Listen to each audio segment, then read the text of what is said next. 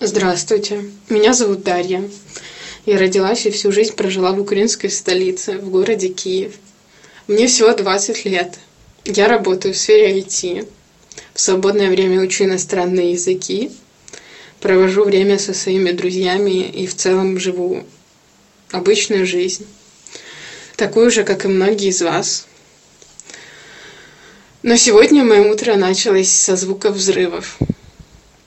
После нескольких залпов раздалась оглушительная сирена, и это был, наверное, самый громкий звук – который я когда-либо слышала в своей жизни.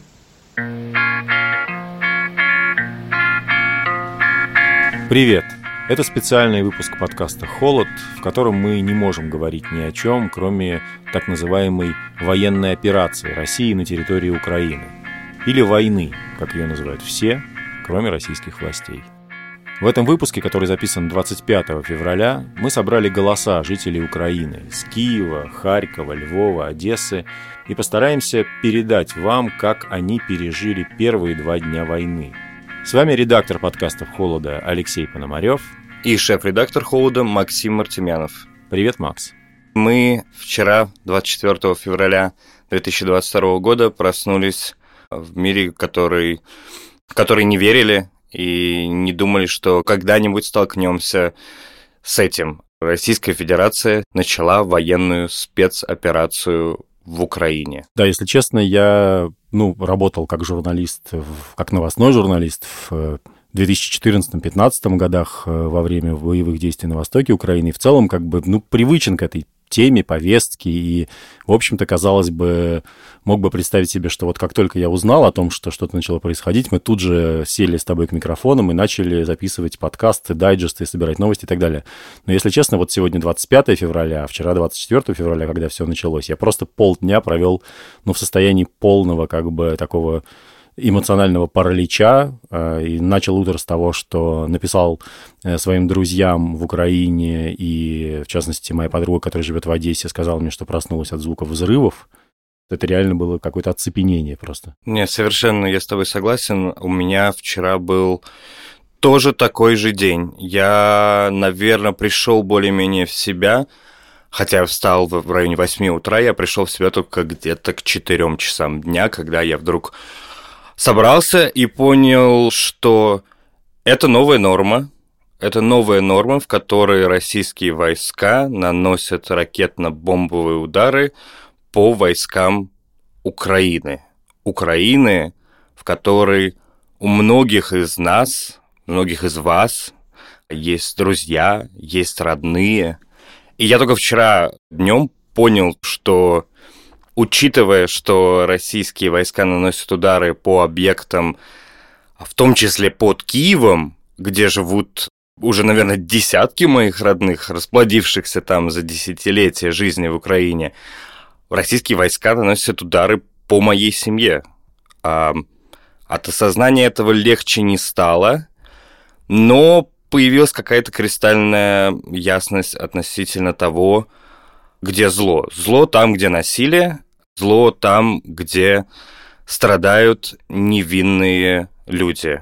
Ну и вот прямо сейчас, когда мы записываем подкаст, э, происходит нечто, что можно, наверное, назвать штурмом Киева, как бы некие события, потому что очевидцы оттуда докладывают о боях уже на улицах. Есть видео, где техника едет по киевским пригородам. Да, и... техника едет в километре от дома моей двоюродной бабушки русская техника военная едет по Киеву не в качестве парада или совместных учений, а как агрессор, как нападающий. Да, вот наш э, друг, журналист важных историй Петя Рузавин прямо сейчас находится в Киеве и вот только что нам прислал войс такого содержания. Множественную стрельбу из Оболонского района, мы на его окраине. А много оттуда стреляют. Э, судя по всему, это стрелковый бой. А Авалон – это такая, такой восточный район. А с другой стороны от меня а, находится Гастомель, там аэропорт, и там как раз основные бои, если я правильно понимаю, и оттуда как раз уже слышно и, и слышно и как падают снаряды, мы там были не очень далеко, и вокруг окапывается территориальная оборона, много военной техники, непосредственно Гастомель у нас не пустили, там перекрыта дорога, но минут, наверное, в 15-10 езды от нее мы побывали. А, собственно, вот мы сейчас находимся, как я уже говорю, в, на окраине Оболонского района, и слышна стрельба вот как минимум с двух сторон. Как бы она потихонечку приближается. Тревожно. Да, тревожно – это вот то слово, которое меня, например, сопровождало вечером накануне, российской атаки на Украину. Ну, дальше утро вот это, да, многие вспоминали песню «Киев бомбили», нам объявили, что началась война. Сейчас вот такая уже немножко банальность, но... Это банальность, от которой у меня сейчас мурашки идут по коже, потому что моя двоюродная бабушка вчера, ну, в районе пяти утра написала моей маме, то есть из Киева она написала моей маме в Москву о том, что Киев бомбят. 22 июня Ровно в четыре часа Киев бомбили, нам объявили, что началась война. Киев бомбили, нам объявили, что началась война. И снова бомбят не немцы, не гитлеровцы, не нацисты. Бомбит российская армия страна, победившая нацизм, победившая гитлеровскую Германию 4 часа утра, там 4.30 утра 24 февраля 2022 года бомбит, ну, не сам Киев, под Киевом. У нас есть голоса э, жителей Украины, прежде всего, которые наблюдали первый день войны, находясь в своих домах, находясь в своих городах, в Харькове, э, во Львове, в Киеве, просто один день их чувств, их переживаний. Накануне они засыпали в одном мире, относительно мирной стране, которая, да, была под угрозой, да, была на нервике, была тревожна. Ну и, в общем, она была в состоянии войны, как э, Она была в состоянии отмечают войны. многие наши собеседники. Безусловно, она была в состоянии войны, но война была где-то там, она была локализована, а теперь война во всех буквально регионах страны. Я не знала, что делать как себя вести, кому звонить. В общий чат с моими друзьями, где мы обычно шутим, обсуждаем обыденные вещи. Я написала всего пару сообщений. Первым было «Ребята, я проснулась от звуков взрывов», а все последующие сообщения были совершенно одинаковыми. После каждого взрыва я писала «Еще один, еще один, еще один» еще один. Так продолжалось 40 минут, пока мои друзья не проснулись. Они живут на другом конце города. И тогда я узнала, что у них взрывы просто начались позже. Но все эти 40 минут я думала, что случилось самое страшное. Я живу территориально близко к направлению главному киевскому аэропорту Борисполь. И взрывы у нас начались раньше именно поэтому. Меня зовут Маша, мне 21 год, я живу в Киеве. Мое утро началось с двух сообщений, с двух уведомлений, которые я увидела на экране. Первое, в Украине ввели военное положение, и второе, пропущенный звонок от мамы. Я увидела, что началась война, ну как началась, она идет 8 лет, но она не шла в Киеве, и я не переживала военный опыт до этого никогда. Я поняла, что это не просто какая-то защита, так сказать, э, границ Луганска и Донецка. Это вообще не связано с, с этим. Это просто ракеты, которые полетели в города, не возле границ, а даже, блин, Киев, в котором я живу, типа рядом что-то взорвалось. И я поняла, что это, я, что я не понимаю вообще, что происходит, но это очень плохо. В этом монологе, конечно, еще вызывает большую грусть как раз трагедия, которая преследует многие семьи в России и в Украине последние 8, даже, может быть, больше лет. То, что родные перестают общаться друг с другом, из-за политики? Мой дядя живет в России.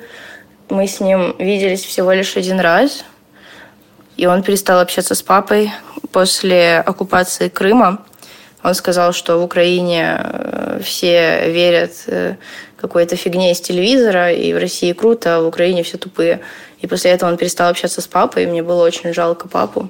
Вот одна из эмоций, кстати, которые мы все, да, многие из нас, по крайней мере, из людей там, ну, нашего круга точно ощущали в эти часы первые начала войны, что нам дико как бы стыдно и непонятно, что делать, и надо что-то писать вот людям в Украину, а, а им тоже наши как бы извинения ничего сейчас не могут, ничего исправить, никак не могут помочь, и абсолютно беспомощное какое-то чувство в связи с этим. И э, вот человек по имени Савелий, который э, из Киева тоже сейчас переехал во Львов, рассказал о том, что у него другого рода как бы какие-то эмоциональные терзания, да, что он понимает, что он испытывает, вынужден теперь испытывать ненависть к россиянам? Ненависть, которую он не планировал испытывать. Чувствую себя по поводу происходящего довольно отвратительно, потому что это предательство для меня, потому что я не могу ничего сделать с, с ощущением того, что все огромное, монументальное, разнообразное э, общество этой страны которая столько всего привнесла в мировую культуру, историю, достижения науку и так далее. И вся, вся эта махина вместе, единственное, к чему она смогла прийти, это к э, тоталитарной милитаристской диктатуре, нападающей на соседние страны и бурно развивающаяся, развивающая фашистскую идеологию, откровенно фашистскую идеологию как у себя внутри, так и среди своих прокси-союзников. Отношение к россиянам изменилось прям очень сильно. Мне самому даже немножко сейчас болезненно от того, какая большая перемена произошла внутри меня. Если можно говорить, в принципе, о, о лояльном отношении к, к России в Украине там, с 2014 года, наверное, я относился к этой категории. То есть я старался там всячески э, выписывать э, конструкции о том, что не все население в этом задействовано, и как это будет дальше развиваться, еще имеет очень... Ну, короче, я себе нагородил там очень мощные конструкции в голове, потому что надо было как-то мириться с, с тем, что вы делали. А, но все, от этих конструкций сейчас ничего не осталось. Осталась радость от вида сожженной российской техники, очень неприятное торжество при виде убитых солдат и пленных. Я не понимаю, зачем мне эти чувства. Благодарить за них можно только, только, только саму Россию. Все это, конечно, очень грустно.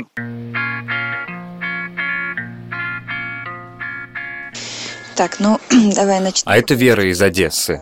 Мы вместе с ней учились на факультете журналистики МГУ. Она москвичка, но выбрала для себя городом жительства Одессу. Почему-то так вышло, что не могла заснуть как раз э, в ту ночь, когда все началось. И в 5 утра услышала первые взрывы. Ну, естественно, психика как-то так работает, что думаешь, ну, блин, ну, может, машину подорвали, ну, мало ли что случилось, может, какой-то хлопок. А, там первый взрыв, ладно, сижу. Потом слышала звуки, похожие на, ну, как будто то ли прилетал самолет, кто-то говорит, что в итоге это были ракеты ПВО наши. Услышала вот где-то два звука таких ракет, и потом опять взрывы. И открыла общий рабочий чат, э, и смотрю, что люди тоже проснулись и тоже начали писать, что они слышали точно такие же звуки. И потом ребята начали писать, что как будто не работает связь, и я позвонила коллеге проверить, все-таки есть мобильная связь или нет. Мы с ней созвонились, звонок прошел, и в этот момент, пока мы разговариваем, прогремел еще один взрыв. И мы просто такими трясущимися руками держим телефоны и друг друга спрашиваем, ты слышала? Я слышала. Ну и вот с этого момента я поняла, что, видимо, надо собираться. Никакого тревожного чемоданчика у меня не было. накануне где-то я читала, как его собирать, и поняла, что у меня 90% из того, что нужно собрать, конечно же, нет. Ну и собрала, что могла, документы, деньги, зубную щетку, пасту. Зачем-то взяла домашний халат свой. Э, собрала все это в рюкзак и пошла на работу. Я работаю на местном телевидении, и до работы могу дойти пешком. Ну вот, пошла в 6 утра, зашла в магазин, э, в 6 утра еще было спокойно, никто еще особо ничего не знал. Только первые новости стали появляться о том, что это нападение России. И как раз вот из общего чата нашего я и узнала, что, скорее всего, это оно. Купила там какого-то ролтона, какую-то кашу, ну, в общем, какие-то продукты первой необходимости, там, сигареты. И пошла пешком на работу, и пока шла, э, в мою сторону проехал БТР. Ну и вот на этом моменте я поняла, что как бы точно это оно. И пока шла, мне идти минут 20, начала обзванивать друзей, кого могла, э, всех будить и говорить, что ребята, если есть возможность, срочно идите в магазин, срочно собирайте документы, смотрите карта бомбоубежища. Привет, меня зовут Алина. Я родилась и живу в Харькове всю свою жизнь, мне 30 лет будет вот скоро. Вчера, в принципе, было все беспокойно, как и в последние, наверное, месяца три. Мы все готовили тревожные чемоданчики и, и сидели на низком старте, понимая, что что-то может произойти, но все надеялись на то, что все-таки это как-то пронесет. То есть нас морально готовили к тому, что что-то может начаться. Никто не делал вид, что ничего не происходит. Сложно было последнее время находиться здесь, но мы не уезжали, не паниковали, не релацировались. В принципе, наверное, все ребята, с которыми я работаю в Харьковском офисе своей компании, нас 50 человек, все оставались э, спокойными до последнего. Вот, и нас э, наше руководство успокаивало. Но, к сожалению, в 5 утра мы услышали взрывы. Это было слышно по всему городу, а точнее по всей Украине. И нам нужно было быстро принимать решение, то ли мы уезжаем из города, из страны, то ли мы остаемся дома.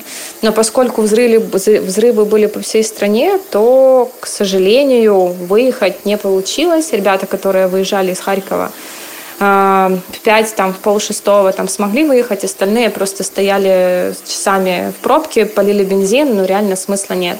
Вот. Мы приняли решение оставаться в Харькове и спрятаться по бомбоубежищу. Здесь достаточно сейчас много людей находится. Время от времени слышны выстрелы, конечно, дети плачут, ситуация, ну, такая тревожная, скажем так. Здравствуйте, меня зовут Марина, а, мне 32 года. Я IT-специалист, художник, концепт-художник. Делаю игры, работаю в геймдеве. Я сама из Киева. Моя семья не всегда жила в Украине. Я сама родилась в Мытищах, Московской области.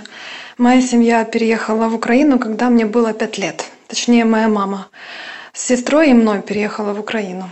Сегодня рано утром я проснулась, потому что услышала глухой взрыв. Я не поняла сразу, что это было. Было еще очень рано, только начало светать. Но я начала читать в интернете новости, поговорила с мужем. Он мне так очень щадяще, скажем так, а, объяснил, что вот у нас такие вот события происходят. Я, наверное, даже не успела среагировать, я просто была в таком ступоре. Мне сразу начали звонить родственники. Это было полпятого утра. я тоже стала звонить родственникам, друзьям. Например, моя подруга, она в Николаеве живет, она врач скорой помощи. Она тоже проснулась сегодня от э, звука взрыва, от того, что задрожали стекла. Я ее спросила, вы уезжать собираетесь? Она говорит, очень хотелось бы, но куда? Ну и, собственно, пошла на работу, как врач скорой помощи. А, другая моя подруга, она живет э, в городе Харьков. Когда я ей позвонила, она уже уезжала в пригород. Говорит, что испытывает шок, потому что э, на подходе к Харькову уже четыре танка взорвали российских, и никто не знает, что делать, все испытывают просто ужас и шок. Ну, к этому еще стоит добавить, что я как бы на У меня 24 недели беременности. Вот, поэтому, когда я узнала, у меня от страха скрутило живот. И я подумала о том, что мне надо прежде всего успокоиться, потому что мне нельзя нервничать, но сохранять спокойствие было очень тяжело. Вот, кстати, одна из наших героинь, собеседниц, говорит о проблеме, которая российской пропагандой очень сильно раздувается, там, от притеснения до геноцида русскоязычного населения. И наши собеседники практически все русскоязычные люди, и вот э, некоторые из них напрямую говорят, что никакой, никакому притеснению они не подвергались и всегда говорят э, по-русски, где хотят. Что бы я хотела передать россиянам, пожалуйста, не верьте пропаганде. Я э, всю свою жизнь говорю на русском языке, живу в Украине, и никто никогда меня за это не притеснял. Моя двоюродная бабушка переехала в Киев из Волгограда, насколько я помню, то ли в конце 70-х, то ли в начале 80-х. Она инженер, и большую часть своей взрослой жизни она прожила в Киеве. Сначала в составе Советского Союза, а потом в составе независимой Украины. Она не говорит по-украински, она говорит на суржике. А то есть она не знает украинской грамматики, но она живет в Украине, она живет в Киеве и никогда не сталкивалась ни с каким притеснением. Ну, по крайней мере, на каком-то официальном государственном уровне. Если какие-нибудь люди на улицах могли что-то ей сказать, но она точно так же и им э, могла сказать. Это воспринималось нормально. Множество моих друзей-киевлян, украинцев, которые прекрасно знают украинский язык, выбирают для общения между собой русский, просто потому что им так удобнее. Но они могут точно так же перейти на украинский, они билингвы. Кстати, на меня вот, например, производит впечатление э, такой достаточно простой прием, да, который использует, например, президент Украины Владимир Зеленский, который э, вот в этих обращениях своих военного времени, он делает часть обращения большую часть обращения на украинском языке, и при этом делает э, чуть ли не в каждом обращении часть на русском, обращаясь, ну, в частности, к гражданам России. Вам говорят, что мы нацисты. Но разве может поддерживать нацизм народ, который за победу над нацизмом отдал больше 8 миллионов жизней? Как могу быть нацистом я? Расскажите об этом моему деду, который прошел всю войну в пехоте советской армии, а умер полковником в независимой Украине. Вообще в массе сообщений, видеоматериалов, фото, аудиоматериалов, которые приходят э, из Украины, меня, наверное, больше всего поражают не какие-то кадры столкновений, взрывов или чего-то еще, а кадры украинцев, которые прячутся в метро в Харькове, в Киеве, в тех городах, где есть метро. Они там провели эту ночь, они в прошлый день там провели. И, вы знаете, опять же, последний раз, скажем, на территории бывшего Советского Союза мирные люди прятались в метро от бомбежек во время Великой Отечественной войны. Да, но это ровно то, что на чем на самом деле, не знаю, нас воспитывали, не знаю, как тебя, Макс, но мне вот просто бабушка с дедушкой рассказывали все детство, когда мы с ними спускались э, в Москве на там какие-то конкретные станции, типа Маяковская, они говорили, вот здесь вот во время войны было бомбоубежище, здесь люди прятались от немецких бомбежек. И, конечно, избавиться от э, ассоциаций с этими рассказами... Невозможно. Просто невозможно, да. Здравствуйте, меня зовут Наталья, я преподаватель английского языка, живу в городе Харьков. Вчера засыпали с самыми обычными мыслями. Мы поужинали, посмотрели сериал, спокойно легли спать, строили планы на этот день. А, Проснулись мы в 5 утра, мне позвонила мама, сказала, что бомбят. С нашей части города, где живу я, этого было не слышно, но где живет она, было четко слышно взрывы и и слышно, и видно. Так, собственно, я об этом узнала. И вот с пяти утра мы не спим и постоянно смотрим новости. По поводу взаимоотношений с Украиной и с Россией, не знаю, что здесь сказать. Я украинка, всю жизнь живу в Украине и э, люблю свою страну. Э, С Россией отношения такие, что у нас там очень много родственников. У нас много родственников живет в Беларуси. У нас белорусские, русские корни. По поводу моего состояния это скорее шок, чем апатия, потому что апатия это, я так понимаю, когда совершенно никаких действий не предпринимаешь.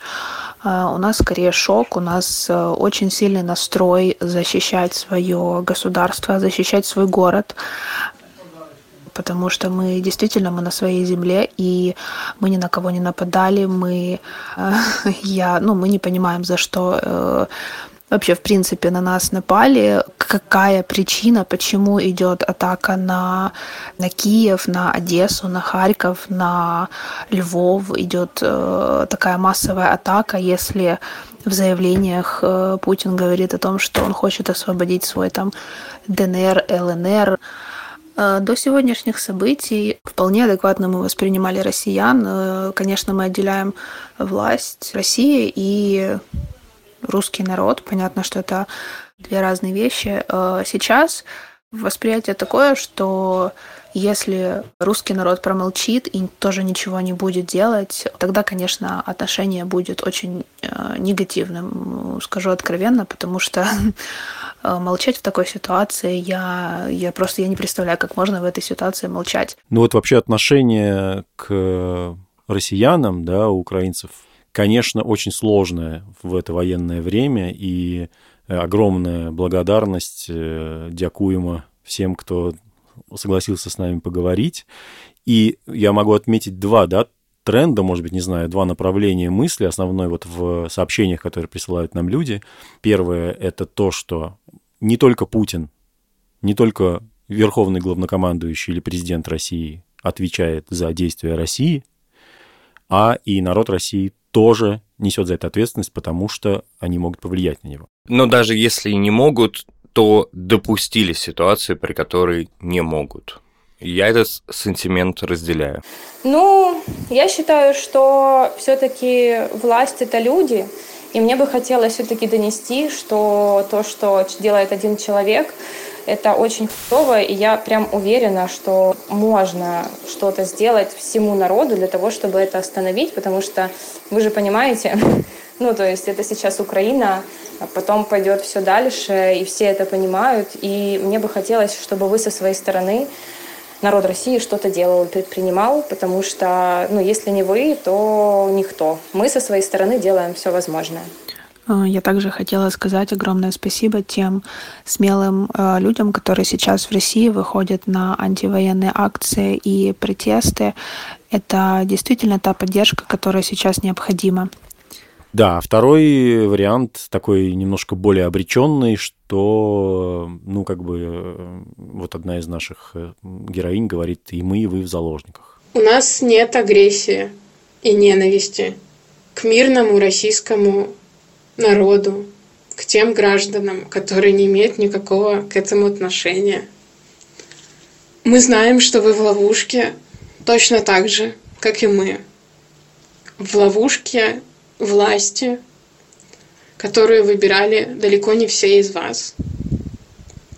Мы благодарны, правда, очень всем, кто выходит на митинги, всем, кто пишет о своей позиции в соцсетях всем, кто поддерживает связь с родственниками, находящимися в Украине. Мы все понимаем в той ситуации, в которой вы находитесь. Не так уж и многое можно сделать. И, как считаю я, и все мои знакомые, мои друзья, вы делаете все, что возможно учитывая эту самую ситуацию. Ну, мы можем констатировать факт, что вчера, опять же напомню, мы записываем этот эпизод 25 февраля, вчера 24 февраля началась война, и вечером 24 февраля в Москве, в Петербурге и других городах, да, прошли, ну, нельзя сказать, что очень многочисленные, но на самом деле, судя по фотографиям, например, из Питера, там прям много народу стоит э, около гостиного двора и скандирует «нет войне». Судя по тому, что в общей сложности в России вчера задержали около полутора тысяч человек именно на этих акциях, то это все-таки значительная цифра. Полторы тысячи человек были задержаны просто за то, что они выражали свою гражданскую позицию и притворяли в жизнь свое конституционное право. Вот, например, в Петербурге 84-летняя Ирина Федоровна, которая пережила Великую Отечественную войну, вышла на митинг против войны и сказала очень эмоциональные слова нашему спецкору Маше Карпенко. так называемую Великую Отечественную лично помню. Какой это кошмар и ужас. И опять это бандитизм у нас. Президент, во-первых, сумасшедший, во-вторых, фашист, в-третьих, он все государство превратил в фашистское. А выходит, раз мы его выбираем, то мы тоже сумасшедшие. А вы из него голосуете? Упаси Бог, ни разу не голосовала. А вы в Ленинграде провели войну? Нет, мама нас вывезла. Вот мы одним из последних рейсов уезжали, как она рассказывала. Вернулись мы в 44 году после снятия блокады. Сразу отец, он на флоте здесь воевал, на Балтийском. Вот он сразу все бумаги подал, чтобы нас вернули. И мы где-то летом, наверное, 44-го уже вернулись. С какими вы сегодня чувствами читали новости? Ну, это омерзительно. Омерзительно и настолько противно, и настолько стыдно за страну и за народ, я скажу, который этого ничего не понимает. Ну что это такое? Они же глупые и неразвитые, что ли? Как только Маша закончила интервью с Ириной Федоровной, рядом с ними проходило жесткое задержание протестующих, и Машу столкнули буквально лбами с Ириной Федоровной. У Маши сейчас э, шишка на голове, а, и мы очень беспокоимся за Ирину Федоровну. Она пожилой человек. Вам не страшно сюда было приходить? Могут задержать же? Да мне уже все равно. Мне столько лет. Вообще, когда мы готовили этот выпуск, мы писали разным жителям Украины, своим знакомым, знакомым знакомых. Кто-то отвечал, кто-то читал, но не отвечал. Но вот я связался, среди прочих, со своей знакомой из Киева. Ее зовут Марыся, она писательница, режиссер и большая любительница украинского языка. Она пишет и снимает на украинском. Я ей писал, не думая, что она мне ответит, но она ответила. Она ответила, что да, я запишу, это хорошая идея. Но в какой-то момент она написала мне, что опасается, что мы используем это во зло, да, в целях не мира, а войны. И она извинилась передо мной и сказала, что прости, но сейчас никому из вас доверия нет. Я напомню, что мы записываем этот подкаст 25 февраля, во второй день войны, и наиболее тревожная обстановка сейчас в Киеве, вокруг Киева. В некоторых других крупных городах ситуация поспокойнее, например, в Одессе или на западе Украины, во Львове. Вот мы позвонили во Львов нашим друзьям. Это Иван Яковина, он гражданин России, но уже давно живет и работает в Украине, в украинском издании НВ а также его жена Аня Филимонова, гражданка Украины, издатель журнала «Маяк». Ну, конечно, в сравнении с Харьковом или другими городами здесь полное спокойствие, но было, да, а, в первую ночь, в первую ночь, да, была бомбардировка воинских частей по соседству со Львовом, а, по-моему, в трех местах, а, хотя, может быть, я ошибаюсь. Э, включали воздушную тревогу. Сегодня в небе над э, Львовом ночью кружил, видимо, истребитель, судя по звуку. А потом произошла какая-то яркая вспышка, и этот истребитель улетел. А, я вот, это было, наверное, часа в три или в четыре ночи. Сегодня утром тоже была воздушная тревога. Кстати, стран, странное ощущение, как будто в кино попал, когда воздушную тревогу включают.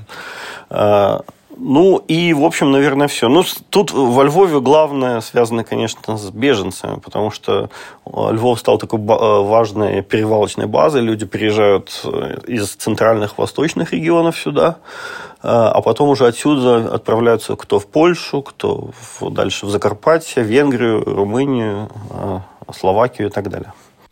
Вань, а скажи, пожалуйста, с чего вообще начался твой день вчера? Вот что вообще первое, что ты сделал, что ты увидел, и если вспомнишь, с чем ты засыпал позавчера?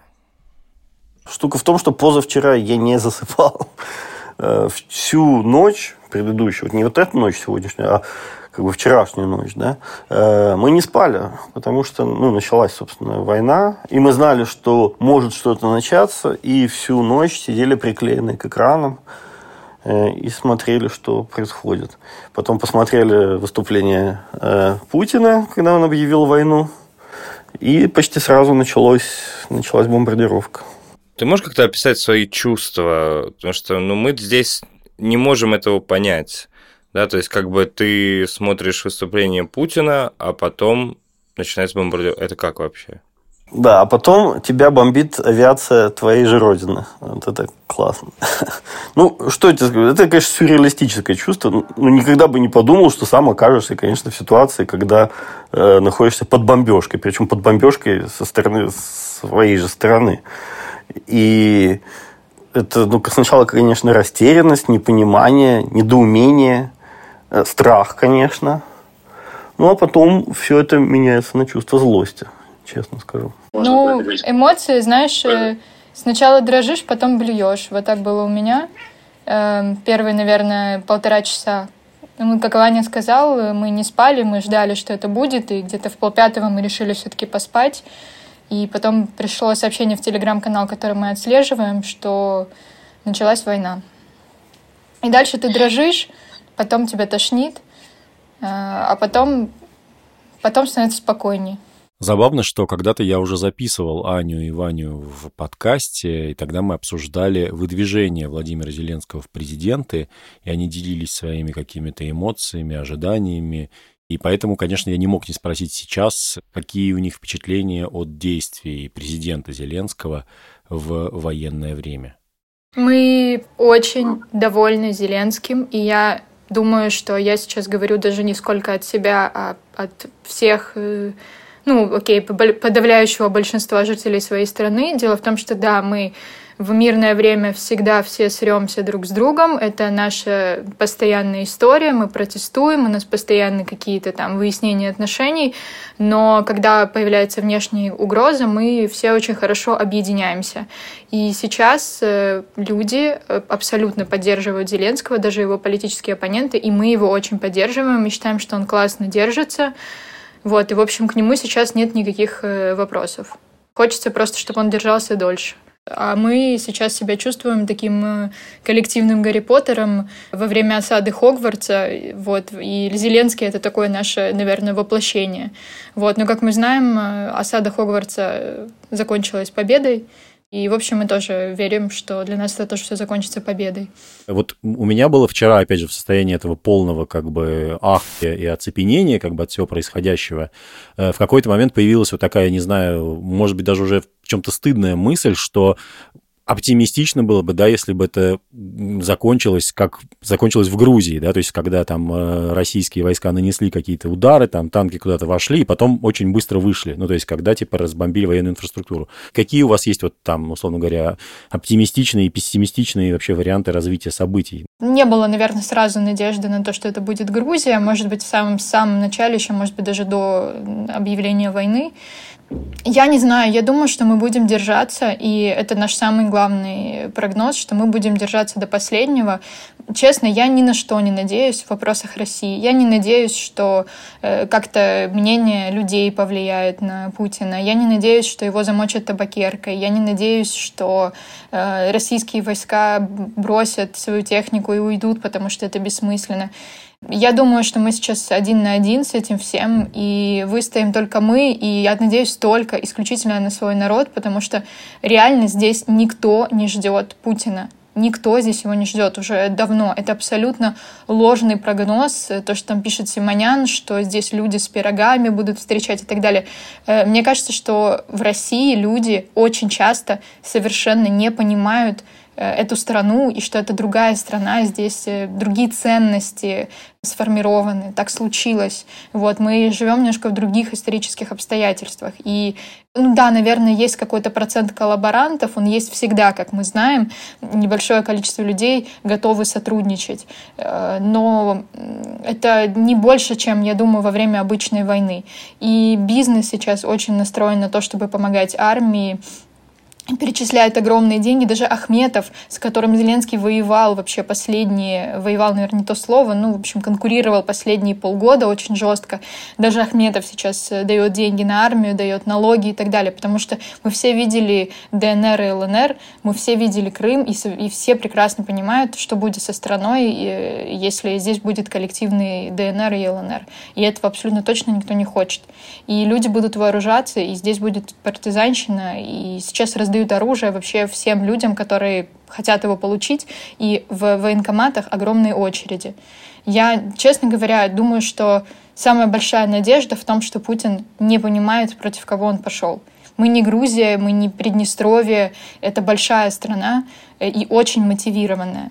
Ну вот да, даже с нашей как бы московской колокольни, да, выглядит с абсолютным э, как бы сюром идея, что сейчас, например, не хотелось бы этого, честно говоря, да, но, допустим, э, российский спецназ там как-то добирается до верхушки украинской власти, значит, э, берет в плен Зеленского или что-то еще делает, и что они ставят своего какого-то наместника, разве есть хоть, хоть один шанс, что его украинское общество примет вообще в каком-либо... Ну, конечно, нет. Вы еще найдите этого наместника, этот несчастный Мураев, которого анонсировали. Я не уверена, что он вообще рад этому. Вы его еще найдите, этого наместника, который захочет. Боюсь, что придется кого-то присылать опять из Москвы. Янукович. Да, мы об этом, мы об этом думали, ну, как бы с шутками, конечно, ну, насколько можно шутить в такой Ну, Янукович ситуации. может попробовать третий раз, чтобы как бы для красивого числа, для такой настоящей древнегреческой трагедии, которая является его жизнь, с моей точки зрения, чтобы его выгнали еще и третий раз, пожалуйста. Но здесь никого точно не примут.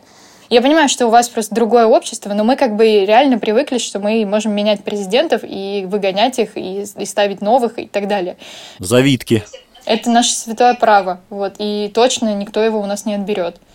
Вань, ну вот ты гражданин России, сколько ты живешь уже в Украине? А, я живу уже 12 лет. Э, и, кстати, вот буквально в феврале сейчас исполняется 8 лет, как я переехал во Львов, потому что из э, этих 12 лет 5 лет я прожил во Львове. Ну и вот э, как, каково тебе сейчас немножко вот в этом Э, как сказать, в состоянии таком, да, свой среди чужих, чужой среди своих? Есть ли вообще какое-то ощущение отчуждения тебя из-за того, что у тебя другой паспорт? И, не знаю, какие-то, может быть, проявления ну, злости, эмоций каких-то негативных в твой адрес. Э? Ну да, вообще вот за последние годы, да, за последние 8 лет ты чувствовал на каком-то системном уровне, что тебе в Украине не рады? На системном, пожалуй, нет, не было. Ну, конечно, бывали ситуации, когда кто-то говорил, что типа там, а не, не свалить ли тебе там и так далее, но э, это были единичные случаи. Никак... То есть, вот реально, э, о, началась воздушная тревога, может, вы слышите, нет? Немножко доносится, да. Сир, сирена слышно, сейчас я подойду к окну, чтобы может... Может быть, так слышно? Да, слышно, слышно. Вот, началась воздушная тревога. Ну, я не знаю. Это, это реально как в кино. Что? Пойдете в убежище или дома останетесь? Да, никакое убежище. Хотя, э, на самом деле, убежище у нас тут есть неподалеку, но нет, мы туда не пойдем. Так вот, э, что касается э, отношения ко мне. На самом деле, в Москве было, ну, как бы страшнее, чем во Львове всегда мне. То есть, я там приезжал раньше в Москву, да, что в Москве менты, в Москве какие-то гопники, в Москве то да сё. Во Львове, конечно, в миллион раз более спокойно, ты можешь ночью гулять, и ничего страшного не будет. Плюс люди, конечно, очень доброжелательны, и никто никогда за пять лет моей жизни во Львове не сказал мне кривого слова насчет того, что я из России. А вот теперь я во Львове, и звучит воздушная тревога, и э, президент России собирается меня бомбить. Это, конечно, абсолютно безумие. Есть ли у тебя шанс, например, поменять паспорт на украинский или что-то такое? Ну, как бы, какие думаешь ли ты об этом вообще? Ну, ну, потому что, ну, понятно, что во время войны с русским паспортом ходить по Украине ну, немножко ну, некомфортно. Да, есть. Техническая возможность поменять паспорт есть. Я, просто, я единственное, что не очень уверен, э, что сейчас э, как бы правильное время, потому что я не уверен даже, что работают соответствующие учреждения, которые занимаются там приемом документов и так далее потому что все-таки как бы война, и люди другими вопросами заняты. Но когда это закончится, я, естественно, буду избавляться от российского паспорта, потому что я, честно сказать, уже вот вообще не хочу себя ассоциировать с Россией сейчас, потому что это, ну, просто уже стыдно как-то, честное слово. Э, мне реально стыдно людям смотреть в глаза, что вот я вот из России, и вот такое происходит. Это я, конечно, не думал, что доживу до такого момента, но благодаря, опять же, президенту России это случилось. Я на самом деле абсолютно уверен, что если Украина продержится неделю, а еще лучше две недели, то все, мы победили. Потому что с каждым днем силы украинские становятся все мощнее, а силы, э, соответственно, Путина слабеют. А почему так происходит? Потому что сейчас реально раздают оружие всем людям. Э, и насыщенность городов мужчинами с оружием, причем не просто с пистолетами, а реально с автоматами Калашникова. Закончилась тревога военная, кстати, э, воздушная. Так вот, насыщенность городов э, людьми с автоматами просто колоссальная. И, то есть, ну, я не знаю, там в Киеве будет, допустим, условно говоря, с потолка беру цифру, 50 тысяч вооруженных мужиков. Такой город взять нельзя. А если их будет 100, так тем более. Э, я поэтому не очень понимаю вообще на что надеется Владимир Путин. Но важно, конечно, чтобы этот процесс завершился, то есть, чтобы людям раздали такие оружия, и в этом случае, ну, по сути дела, Украина превратится в такую Швейцарию, на которую никогда никто не нападает, потому что понимает, что это будет вооруженный отпор со стороны всего народа в полном составе, а не со стороны там, только регулярной армии или призывников. Поэтому э, я вижу э, спасение Украины в этом, то есть в э, возможности э, ополчения, создания вот такого широчайшего. И, веро... и, судя по всему, оно уже создается, потому что сегодня в Киеве там отбили нападение именно не солдаты отбили ополченца от нападения.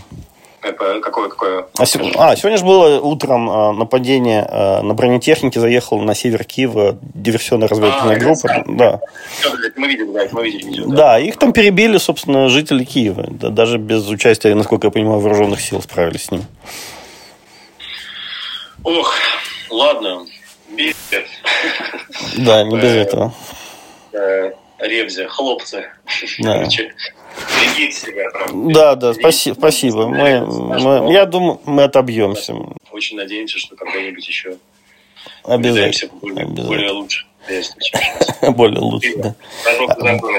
Более лучше оденемся и встретимся и выпьем. Да, спасибо, друзья, за, самое, за внимание к нашей проблеме, скажем так. Спасибо, да, что... Это и наши проблемы тоже. Да, да, я понимаю. Ну хорошо, да, удачки вам. Вот, ладно, обнимоны. Да, счастливенько. Если Аня уже ушла, то привет ей тоже. Нет, не ушла. Аня тут рядом. Пока, было очень приятно вас слышать, ребят. Пока, Спасибо да. Холоду, мы все очень благодарны на самом деле за то, как вы пишете про эту войну. Я также хотела сказать по поводу той аргументации, которую, возможно, использует э, Путин в своих обращениях. Я всю жизнь говорю на русском языке, и никогда никто не принижал мои права. Здесь нет нацистов, э, здесь нет никаких э, репрессий в сторону людей, которые говорят на русском языке. Мы свободная страна, страна, в которой действительно есть свобода голоса.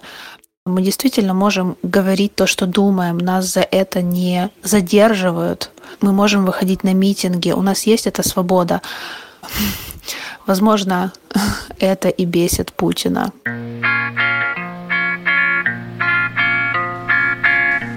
Это был спецвыпуск подкаста «Холод» в условиях военного времени. Меня зовут Алексей Пономарев. Я Максим Артемьянов. Нет войне. Мне тяжело говорить, в том числе потому, что весь день я провела в попытках уследить за всеми новостями, которые только можно ухватить. Невозможно не следить за новостями, учитывая то, что каждый час я слышу по нескольку взрывов на протяжении всего дня, начиная с пяти утра. Даже сейчас я записываю это сидя в ванной, потому что это наиболее тихое место в моей квартире. Над моим домом летят самолеты. И я даже не знаю, это наши самолеты или нет. Ни я, никто из моих друзей, знакомых и коллег. Абсолютно никто, проснувшись от взрывов раньше или позже, никто не смог уснуть снова. Я желаю нам всем мирного неба над головой.